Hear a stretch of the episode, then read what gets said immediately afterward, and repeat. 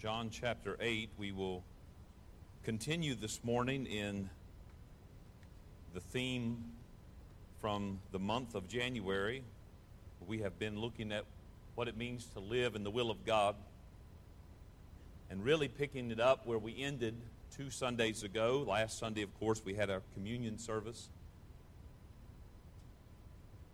What have we learned so far about living in the will of God? We have learned that God's will should be the primary focus of our lives. We have learned that our lives do not belong to us, but each of us, everyone without exception, will give an account to God for their life. And number three, we've learned or are learning that true riches are found in a life lived in the faithful pursuit of the will of God. There's no other way to live a good life. In fact, I'll say it now and I'll repeat it again. Jesus teaches us that the only way our life is not wasted is if we live it in the will of God. That's it. Anything else short of that, you have wasted your life. Now, there are people in this room this morning that are wasting their life right now, but I hope that will change. I hope that we will come to understand and appreciate that the will of God is something we can all live in. And we can look at our yesterdays and say, well, they're past, but they are past. And starting now, today, I want to live in the will of God. Nothing else matters. And the point of all points is this that to live in the will of God is to live for the glory of God. In fact, at the very beginning of it all, if you want a summary of what all of these messages are saying, it is that God's will is whatever glorifies Him. So when we think about what is God's will, in general, it is that He would be glorified. What is God's will for me in particular? That my life will glorify God. I listened to a great song. It's kind of become a, a ritual on Sunday morning because I'm not real gifted at searching all this stuff out. I try to go on to Amazon Music, and since I won't pay anything, I can only access what's free. So I usually look for about five minutes and then give up and just play the same songs again that I played last time. But the very first song I will listen to is by the choir from Lancaster singing For the Cause of Christ. What a tremendous song. For the cause of Christ I live. For this cause I would die. I love the message of that song. It brings glory to God. In church, it should be or must become our desire to live in the will of God every day and for all of our days so that our lives will bring constant glory to God. There is a way for you to live in which every moment of your life is in the will of God, bringing glory to God. I don't know if we've appreciated that truth like we ought to, but there is a way to live in which every moment of your life is in the will of God and bringing glory to God. That's what I want to find, and that's what I want you to find. There's no higher purpose, no greater joy, and no more satisfying life than this. Last time we learned that a life rich in God is a life rich in the experience of God. We learned that a life rich in God is a life rich in the enterprise of God. Somebody who is pursuing God's kingdom with all that they are and bringing their kingdom into subjection to God's kingdom. And yes, you have a kingdom. Everybody here has a little kingdom you're in charge of. God has entrusted you with it. It started when you were very small. And throughout your life, you will have a kingdom that God has entrusted to you. And you know what He wants you to do with your kingdom? He wants you to bring it under His kingdom. And in every way you do that, you bring glory to God and you live in the will of God. A life rich in God is a life rich in the eternity of God. A life that is invested in God's worldwide mission to reach people with the gospel of Jesus Christ. That's a life that is rich in God. But today I want to bring you this message on Jesus and the will of God. Jesus and the will of God. Now, in John chapter 8, in, in the first 30 verses of this chapter, I'm not going to read all that this morning, but I want to reference it.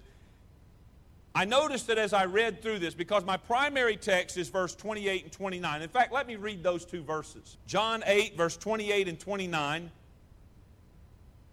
Then said Jesus unto them, you might guess who the them is the religious people, the lifetime church members who didn't like what Jesus stood for, didn't like the change that he was bringing, the same old them. Then Jesus said unto them, When ye have lifted up the Son of Man, then shall ye know that I am he, and that I do nothing of myself, but as my Father hath taught me, I speak these things. And he that sent me is with me. The Father hath not left me alone, for I do always those things that please him. That's the text this morning when we come to try and understand Jesus and his view and teaching of the will of God. But I noticed I wanted to read the context of this text. I want to understand where it's coming from and, and what brought in the conflict and the controversy here. And, and as I read through verse 1 all the way down to verse 30, I noticed that there is a confidence in Jesus that all of us could have, but many of us do not. Let me say that a different way to make sure I'm clear. Jesus had a confidence about him, an unshakable confidence that all of us who are in Christ could have, but many of us do not. Do you know why that is? It comes down to what he said in verse 29 I do always those things which please him. And there are three marks of this confidence that I noticed just passing quickly. I noticed that Jesus was confident enough to be merciful when others called for judgment. That's verse 1 through 11. The woman that had been taken in the very act of adultery, they said, The law says that she is to be stoned. Moses says, Stone her. What do you say? And Jesus said, Ye that are without sin, be the first to cast a stone. And they began to walk away. And he said in verse number 10, Woman, where are those thine accusers? Hath no man condemned thee? And she said, No man, Lord. And Jesus said unto her, Neither do I condemn thee. Go and sin no more. It is really hard to read that passage without just wanting to say, Hallelujah. It's the story of my life. Do you know why some people call for judgment? Oftentimes, the reason judgment is called for in religion is in order to reassure ourselves that we are being good little Christians. When someone has done wrong and we're caught, we, we've caught them in it, and we call for judgment to prove that we are doing right because look at them, they're wrong. That's insecurity. That's not confidence. That sounds a lot like work salvation, doesn't it? Which we don't believe in, do we? We believe in a salvation that works. Amen. Jesus was also confident enough to claim his true identity when others would hide behind false humility. In, in, verse 12 through 20, you see this. The Pharisees, they come to him and they say, Your record's not true. You're just making this up. You can say whatever you want to say about yourself. You can't even talk with people like this. I can't. Now, Jesus could. I mean, he always knew what to say. Me, I just get so frustrated with, is it all right if I say idiots? I, I shouldn't say that. I know I shouldn't say that. Uh, challenging people who lack good sense and reason. They, they frustrate me, but Jesus always knew just what to say. And he didn't back down from claiming his identity. He said, I am the light of the world. Now, I'm not the light of the world, and yet Jesus said, Ye are the light of the world, but I'm only light as I reflect His light. But you know how bad it is that we can't even live with that much confidence in our life. We have to put on an air of false humility to, to say, you know, to be apologetic. To be apologetic for who Jesus is in our life. Jesus wasn't apologetic, He owned who He was. There's confidence in that. He was confident enough, thirdly, to obey the Father with no need to manipulate the outcome of his life. From verse 21 on down, Jesus said, I go my way, you're going to seek me, and you'll die in your sins, and whither, where I'm going, you cannot come. And they said, Where's he, where's he going? What, what's going to happen to him? Who art thou? Verse 25. Jesus said unto them, Even the same that I said unto you from the beginning.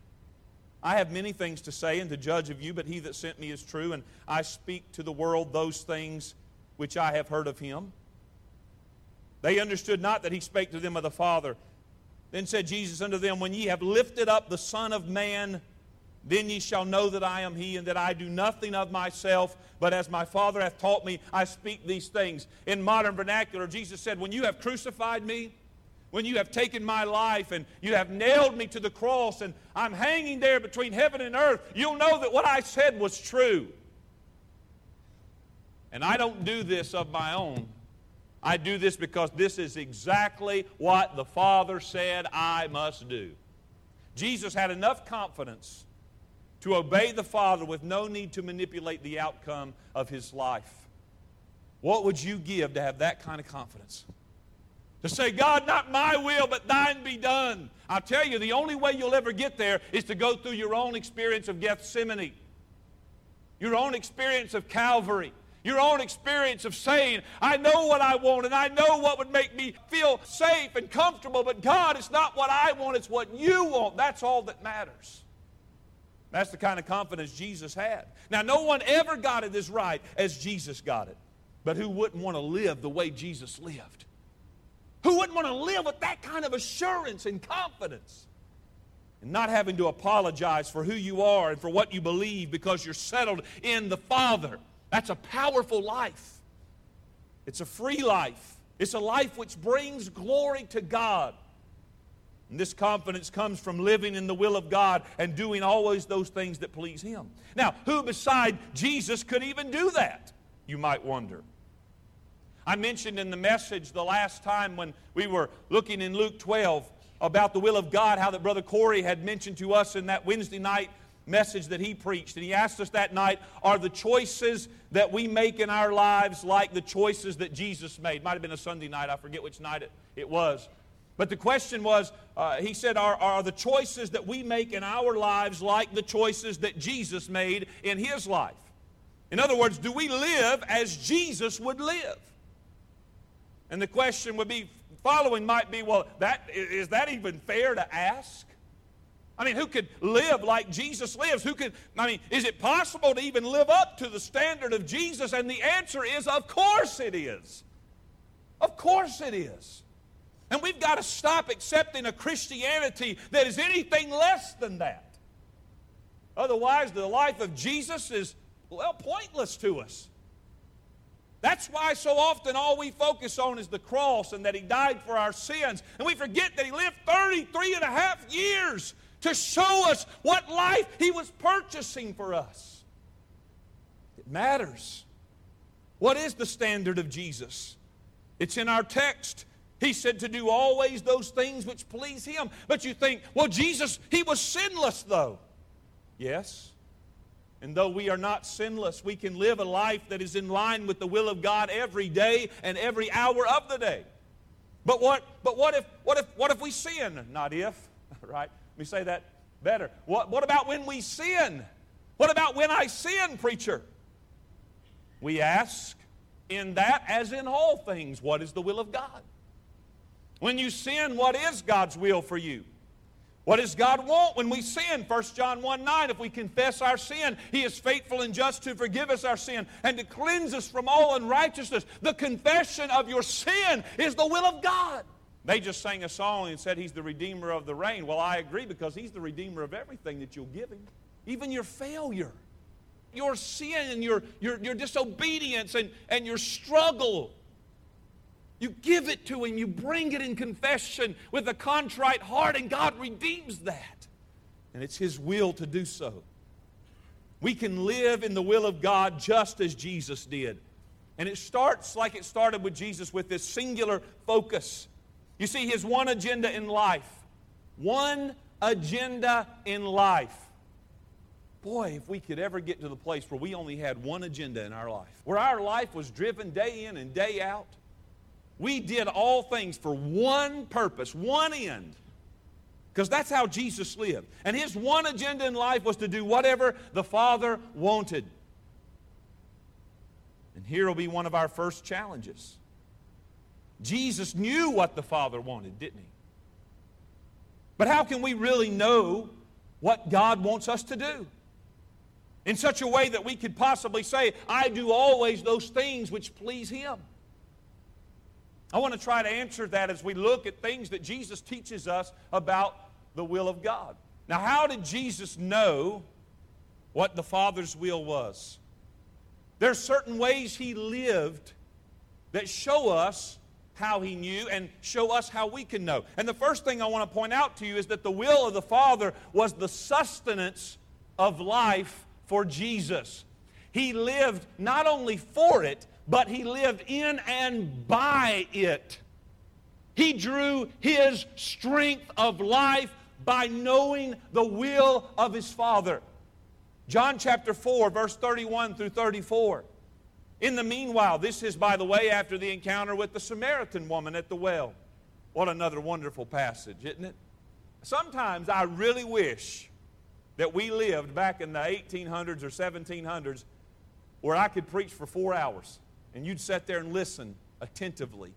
And when I got done, you would come and ask, Preacher, could you give us more?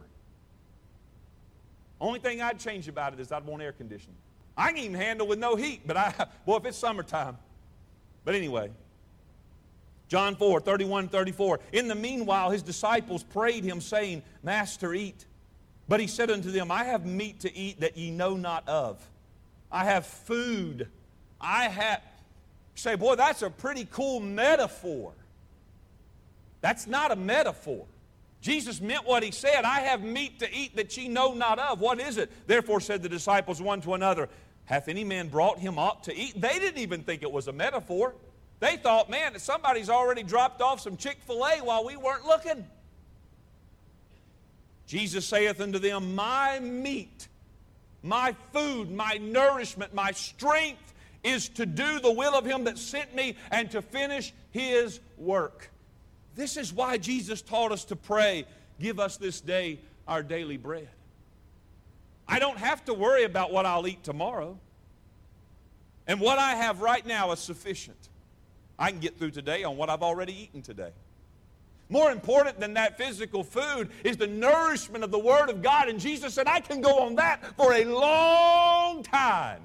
Remember Matthew 4, Luke 4, Jesus in the wilderness, 40 days and 40 nights without eating? He lived off of the will of God. His primary mission was not to make much of himself, nor to ensure that he took care of himself, but it was to live in and of the will of the Father. In other words, Jesus really, really, really meant Matthew 6.33. He lived Matthew 6.33. But seek ye first the kingdom of God and his righteousness, and all these things shall be added unto you. Jesus wasn't worried about food. He wasn't worried about clothing. He wasn't worried about shelter. The only thing he was concerned about was doing the will of the Father. That's it. In John chapter 5, the Jews are beginning to seriously make plans to take Jesus out. And it says in verse 17 through 19, But Jesus answered them, My Father worketh hitherto, and I work. Therefore the Jews sought the more to kill him, because he had not only broken the Sabbath, but said also that God was his Father, making himself equal with God. Then answered Jesus and said unto them, Verily, verily, I say unto you, the Son can do nothing of himself. Boy, you know, we should stop right there and spend a little time. Let me ask you a question. When's the last time you came to church and did anything that you couldn't have done in your own power and strength? When's the last time you weren't in church, that you did something for God that you couldn't have done it in your own power and strength? You want to talk about living in the will of God? Jesus said, the Son can do nothing of himself. That's total reliance upon God the Father to empower him and to lead him and to fill him. Would to God we would get to the place where we couldn't do anything without God's help. And I'm not talking about tying your shoes, but maybe I am talking about tying your shoes. I tell you, there's been some proud people that have been knocked down into a low place where they learned that they couldn't tie their shoes unless God tied their shoes for them. Would to God we all lived that way and didn't think that we were so capable, so gifted. He said, The Son can do nothing of himself but what he seeth the Father do. For what things soever he doeth, these also doeth the Son likewise. These are bold statements, and they're very offensive to the weak, but he makes no apology for it.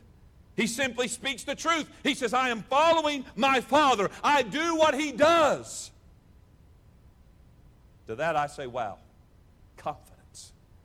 Or the confidence that comes from living in the will of God. Secondly, the will of the Father was sought by Jesus as the priority of his life. The will of the Father was sought by Jesus as the priority of his life. Again, John 5 and verse 30, he says, I can of mine own self do nothing. As I hear, I judge. And my judgment is just because I seek not mine own will, but the will of the Father which hath sent me. I seek not my own will. Now you just begin right there. Right there is the place to begin. I seek not my own will. I have said, and I will say again, that living in the will of God means first a complete surrender of my own will. Or let me say it this way it's the subjection of my will under the will of God. God doesn't take away our will. Living in God's will doesn't mean that I don't have a will. It doesn't mean that God doesn't want me to have a choice or God doesn't want me to decide things. It means that everything that is within my power to choose gets submitted under God's will. That's how Jesus lived. Whose will is most important? Yours or God's? Whose will is good, acceptable, and perfect? Of course, God's is the only one that is. So then, that means that we, like Jesus, must seek the will of the Father daily, daily. Some of you think Jesus just knew always exactly what to do because, well, he was God. I'd love to blow that myth out of the water. You've never learned to love Jesus until you understand that he was a man like you. He was as much human as you are. Jesus didn't have some sort of psychedelic power that tied him to the throne room that nobody else could possibly have. You know what connected Jesus to the Father? Prayer. That's it. You realize that Jesus had to learn everything just like we do? After Joseph and Mary found him in the temple, confounding the doctors of the law and they took him to Nazareth. The end of that chapter says, And he went down with them and came to Nazareth and was subject unto them. But his mother kept all these sayings in her heart, and Jesus increased in wisdom and stature and in favor with God and man. How in the world did Jesus know how to confound those wise men in the temple? Well, he was God, of course. He knew. I mean, he wrote the book. Wrong. That ain't how he did it. Jesus learned from the scriptures just like everybody else has to.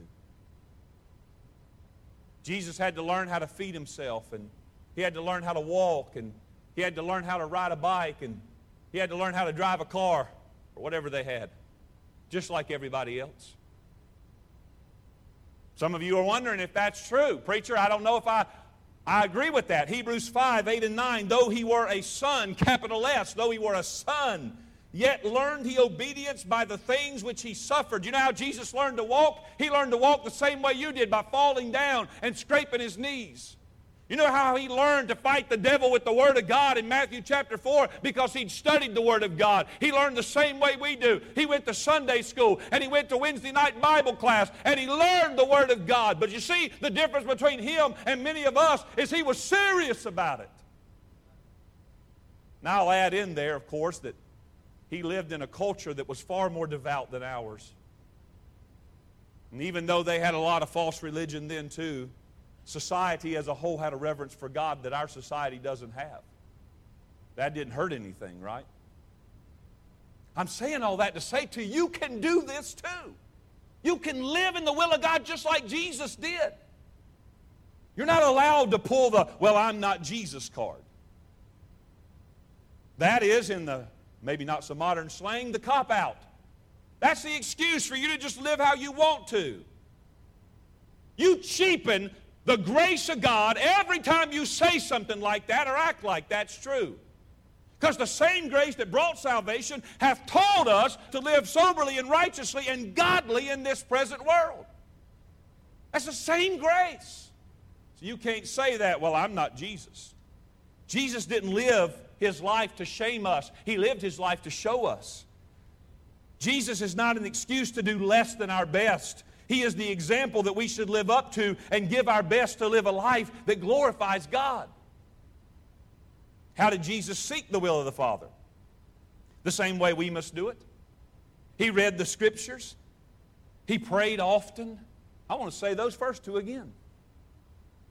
He read the Scriptures. And you know what? He didn't even have a copy to carry around with him. He didn't have one in his car and one in his desk drawer and one in his bedroom and one in his living room. Nope. You know where he read it? When he'd go to the synagogue.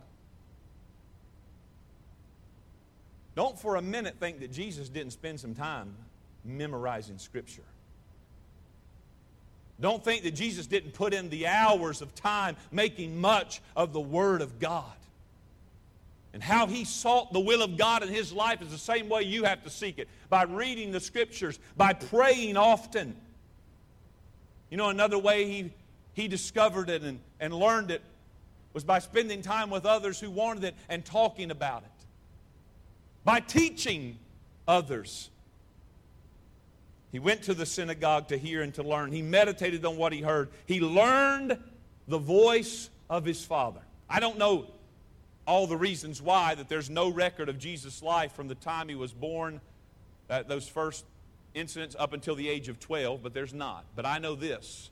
Then 12 on, there's nothing until he's 30. But I know this at the age of 30, when he stepped out of the Jordan River after obeying his father, the Spirit of God descended upon him like a dove, and the voice of God was clearly heard Thou art my beloved Son, in whom I am well pleased. I know this that by the time he was 30 years old, he knew the voice of the Father. Unmistakable. And it's all he needed. You see, the reason that many of us need to be propped up by so many other things, we need to have stuff that's cool. We need to have things in the world. We need to have people tell us how good we are. We need to have people affirm us all the time. It's because we don't know how to hear the voice of God. I'll admit right now, if every one of you turn your back on me, that's going to hurt. That's not going to be fun. But you know how I'll survive? I know I'm God's son. And I tell you, God will never turn his back on me. So, right or wrong, good, bad, or ugly, whatever I do, I'm never going to be forsaken by my Father. Now, if you don't have that kind of confidence in your life, I bet you're struggling to live in the will of God. Because you're too busy and invested in pleasing people so that they will be pleased and happy with you and affirm you and prop you up. You're too busy with that to live in, in the confidence of God's will. Many of you would say, But I do those things, preacher. I read my Bible, I pray, I come to church. But the key difference is this when you do all those things, you do it while still seeking your own will in life. And you're deaf to the will of God. You're living what could be called an absurd life. What is that? Absurd. Comes from the Latin word absurdus. It's a very interesting word. It means to be out of tune. For someone to be absurd means to be living out of tune. Out of tune with what? Well, in our life, since the will of God is the most important thing, anytime we're not living in the will of God, we're out of tune with it. The root word surdus means to be dull or deaf. The reason we're not in tune is because we can't hear. We're deaf. And Jesus diagnosed this when he said in Mark 4:23, if any man have ears to hear, let him hear. My sheep know my voice. We're without excuse. Think about what you were tuned into yesterday.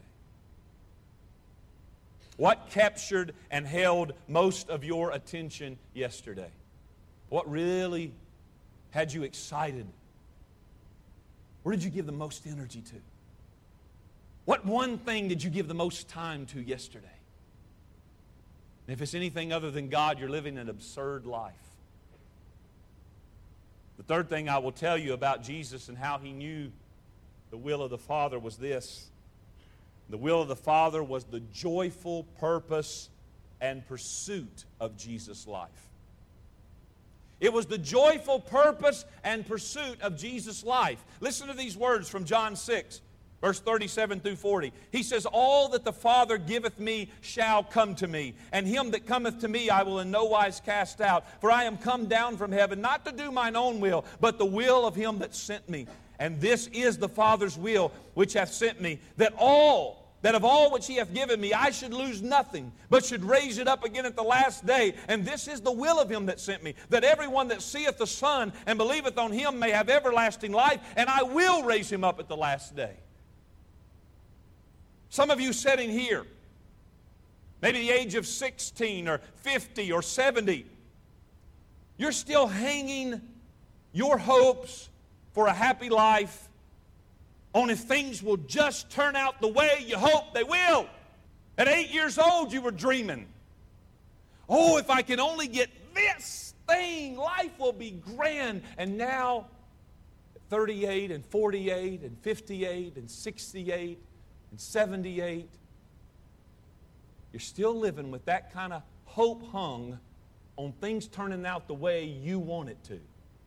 And you're disappointed, you're not joyful, you're confused about life, you're upset, you don't understand.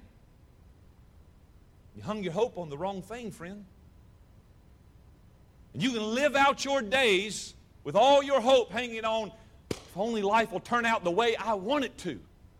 If I get this, if we get to do this, if we get to buy this, if we get to go there, if I get this job, if I get this kind of retirement, if this will work out and that'll work out and they'll do what I want and they'll do what I want and everybody will do what I want and everybody will just be what I want them to be. Oh, I, I know that feeling. I battle that every day of my life. Every day of my life, I battle that.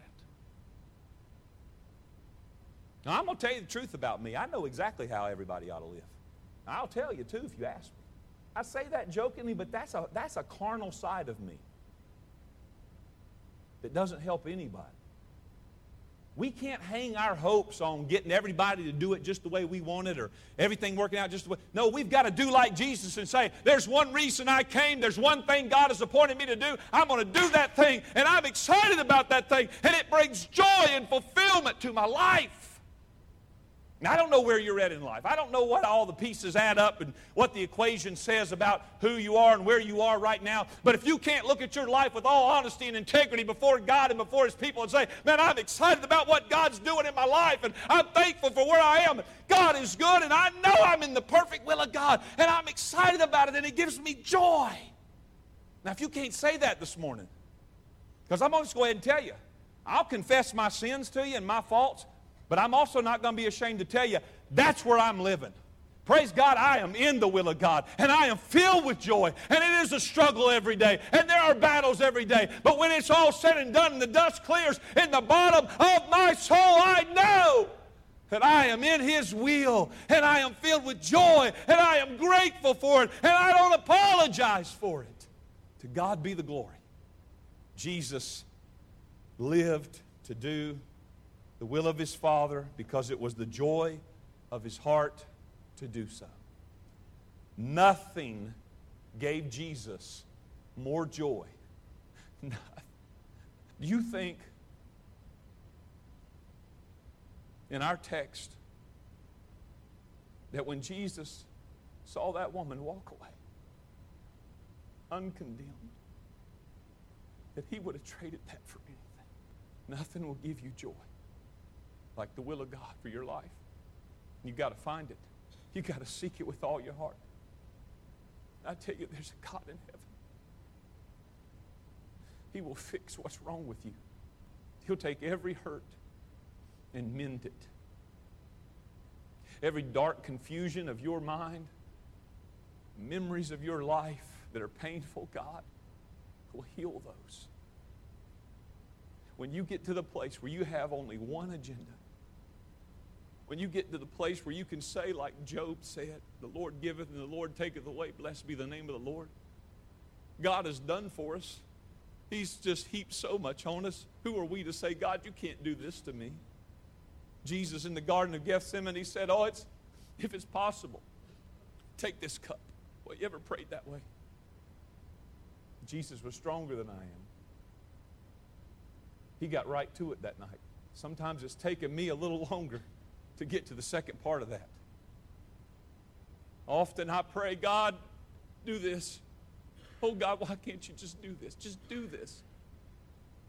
But when you get to the place where you're able to say, Lord, whether you do this or not, it don't change a thing. I'm going to love you and I'm going to serve you, and it doesn't matter. When you can get to that place, friends, that's joy. That's joy.